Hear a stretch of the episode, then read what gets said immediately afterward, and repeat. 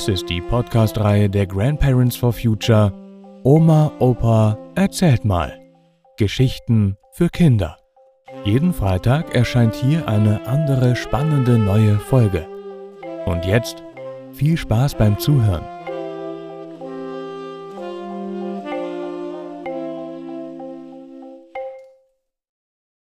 Antisemitismus-Vorwurf gegen die Dokumenta 15. Oder McCarthy lässt grüßen. Also nur zur Klarstellung. Ich war Leiter der Gedenkstätte für die Opfer der Euthanasiemorde in Hadamar, und eines Tages, als ich die Post öffnete, fand ich einen Brief ohne Absender. In diesem Brief wurde ich als Judensau bezeichnet und solle auch in die Gaskammer geschickt werden. In Hadamar wurden kranke und behinderte Menschen in einer Gaskammer ermordet. Das war ein Vorläufer, eine Generalprobe für den Holocaust. Also ich weiß so aus eigener Erfahrung, dass es Antisemitismus überall in Deutschland gibt.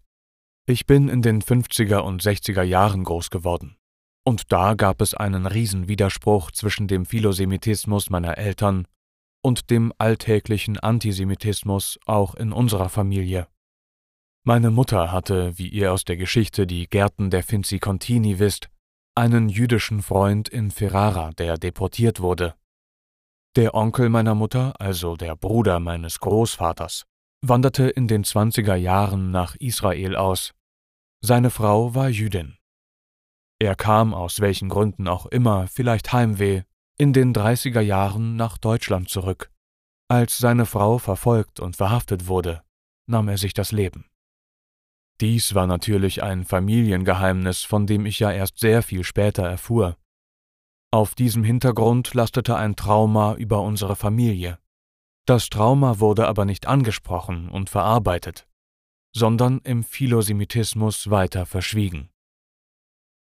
Also meine Mutter fand alles gut, was jüdisch war, und sie fand auch jede Aktion des Staates Israel gut und richtig. In diesem Klima wurde ich erzogen. Und so war es für mich nur konsequent, dass ich, als der Sechstagekrieg in Israel ausbrach, unbedingt mit einem Freund ein Freiwilligenjahr in Israel in einem Kibbutz machen wollte. Das kam nicht zustande, aber es macht deutlich, wie ich auch persönlich geprägt war. Andererseits war der Antisemitismus in der Adenauer Republik gang und gäbe. Der Kanzleramtsminister von Kanzler Adenauer war Globke, der Verfasser des Kommentars für die Nürnberger Gesetze der sogenannten Rassengesetze gegen Juden im Nationalsozialismus. Der Generalstaatsanwalt von Hessen, Fritz Bauer, wurde vom deutschen Geheimdienst verfolgt, weil man vermutete, dass er Eichmann, den Organisator des Holocaust, in Argentinien aufspüren und an Israel mit ausliefern wollte. Fritz Bauer war schwul und deswegen wurde über ihn auch ein Dossier beim Verfassungsschutz angefertigt. Schwulsein war damals noch strafbar. Das war so das Klima in den 50er Jahren in der großen Politik. Aber auch im Alltag gab es natürlich jede Menge Alltagsantisemitismus. Ja, den hätte man aber. und so weiter. Also die Sprüche ließen sich beliebig fortsetzen. Das war halt so in den 50er und 60er Jahren. Das Spannende war in unserer Familie, die ja durchaus durch ihr Trauma der Judenverfolgung geprägt war, dass niemand etwas gegen diese Sprüche sagte und dass über den Holocaust überhaupt nicht geredet wurde. Wie die Sexualität, so war auch der Holocaust ein absolutes Tabuthema. Und das bei einem Professor für Geschichte und politische Bildung. Deswegen gab es auch in den 60er Jahren zwischen mir und meinem Vater große Auseinandersetzungen mit lauter Schreierei und Türknallen warum er und fast alle Deutschen seiner Generation den Holocaust verschwiegen hatten. Er, mein Vater, als Geschichtslehrer für Studierende. Heute haben wir leider so etwas wie eine unreflektierte Umkehrung dieser Thematik. Jeder, der etwas gegen die Besatzungspolitik des Staates Israel in Palästina sagt, wird mit dem Makel des israelkritischen Antisemitismus belegt. Von diesem Makel kann man sich wie in der Ära McCarthy nicht freisprechen. Wenn damals in Amerika einmal der Vorwurf erhoben worden war, du bist Kommunist, so konnte man das kaum widerlegen, wenn man eine linke pazifistische Gesinnung hatte.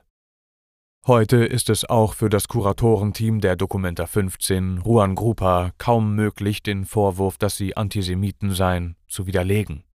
Also, was ist zu tun? Ich habe mich also aufgemacht und die Werner-Hilpert-Straße 22 während der Documenta besucht. Hier werden Bilder von Question of Funding, einem palästinensischen Künstlerkollektiv, gezeigt.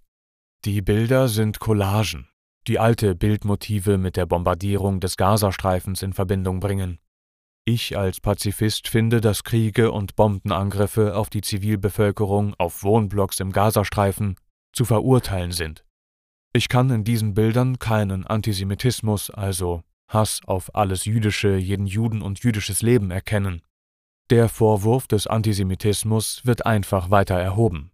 Da hat doch einer von denen früher.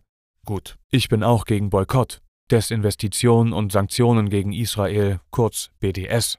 Aber auch führende jüdische und israelische Wissenschaftler sagen, dass BDS nicht für sich genommen antisemitisch sei. Ich bin da sprachlos und auch ein wenig ratlos, ja hilflos. Die jüdischen Menschen haben ein Recht auf einen eigenen Staat. Aber auch die Menschen in Palästina haben ein Recht auf einen eigenen Staat. Das ist nur schwer zu realisieren, wenn es um das gleiche Gebiet, die gleiche Fläche geht. So kann man auch gedanklich davon ausgehen, dass die Einstaatenlösung richtig sein könnte, allerdings mit einer Voraussetzung. Gleiche Rechte, gleiche Bürgerrechte für alle Bewohnerinnen des Staates Israel Palästina. Das ist heute in der Besatzungsstruktur von Palästina überhaupt nicht der Fall. Aber das ist ja auch nur eine Zukunftsfantasie, der Kampf gegen den Antisemitismus gehört bei uns zur Staatsräson. Das ist gut und das ist richtig nach den Jahren der Adenauer Republik. Wir müssen nur sauber definieren, was wirklich Antisemitismus ist. Ansonsten stehen wir vor einer neuen ideologischen Verfolgungswelle von Pazifisten und linken Menschen und Christen und Muslimen aus Palästina. Über die Definition von Antisemitismus wird in der Politik, der Fachliteratur, aber auch in verschiedenen Erklärungen heftig gestritten. Die JDA, Jerusalem Declaration of Antisemitism, geht davon aus, dass eine Kritik an Israel und seiner Politik legitim ist und dass sie, auch die BDS-Position, nicht von sich aus antisemitisch sei. Dem wird von anderer offizieller Seite natürlich heftig widersprochen. Also, wer gegen Kriege ist, wer gegen Anschläge gegen Juden in Israel ist, wer gegen die Bombardierung der Zivilbevölkerung ist, wer gegen ungleiche Bürgerrechte für Palästinenser und Juden in Israel ist, wer sich einsetzt für ein gemeinsames, friedliches Zusammenleben von Juden und Palästinensern in Israel und Palästina, der ist aus meiner Sicht kein Antisemit. Das ist aber wohl in Deutschland in einer seltsam aufgeheizten Debatte in der Sommerhitze in Kassel kaum zu vermitteln. Ich bin da tief traurig, ein wenig sprach- und fassungslos als alter Großvater, als Pazifist und Freund von Israel und Palästina mit über 70 Jahren. Und leider haben wir ihn jetzt doch, den wirklichen Antisemitismus auf der Documenta auf dem Friedrichsplatz in Kassel, von einem indonesischen Künstlerkollektiv. Ein Bild mit einem jüdischen Menschen, zu erkennen am Hut mit SS-Runen. Diese Bildsprache ist eindeutig.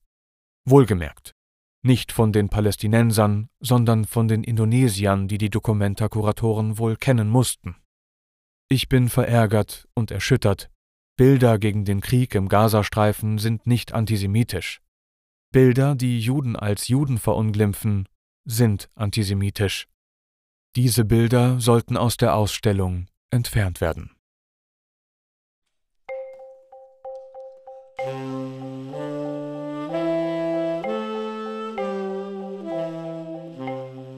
Das war Antisemitismus-Vorwurf gegen die Dokumenta 15 oder McCarthy lässt grüßen. Gelesen von Matti Wieg. Vielen Dank fürs Zuhören und bis nächsten Freitag.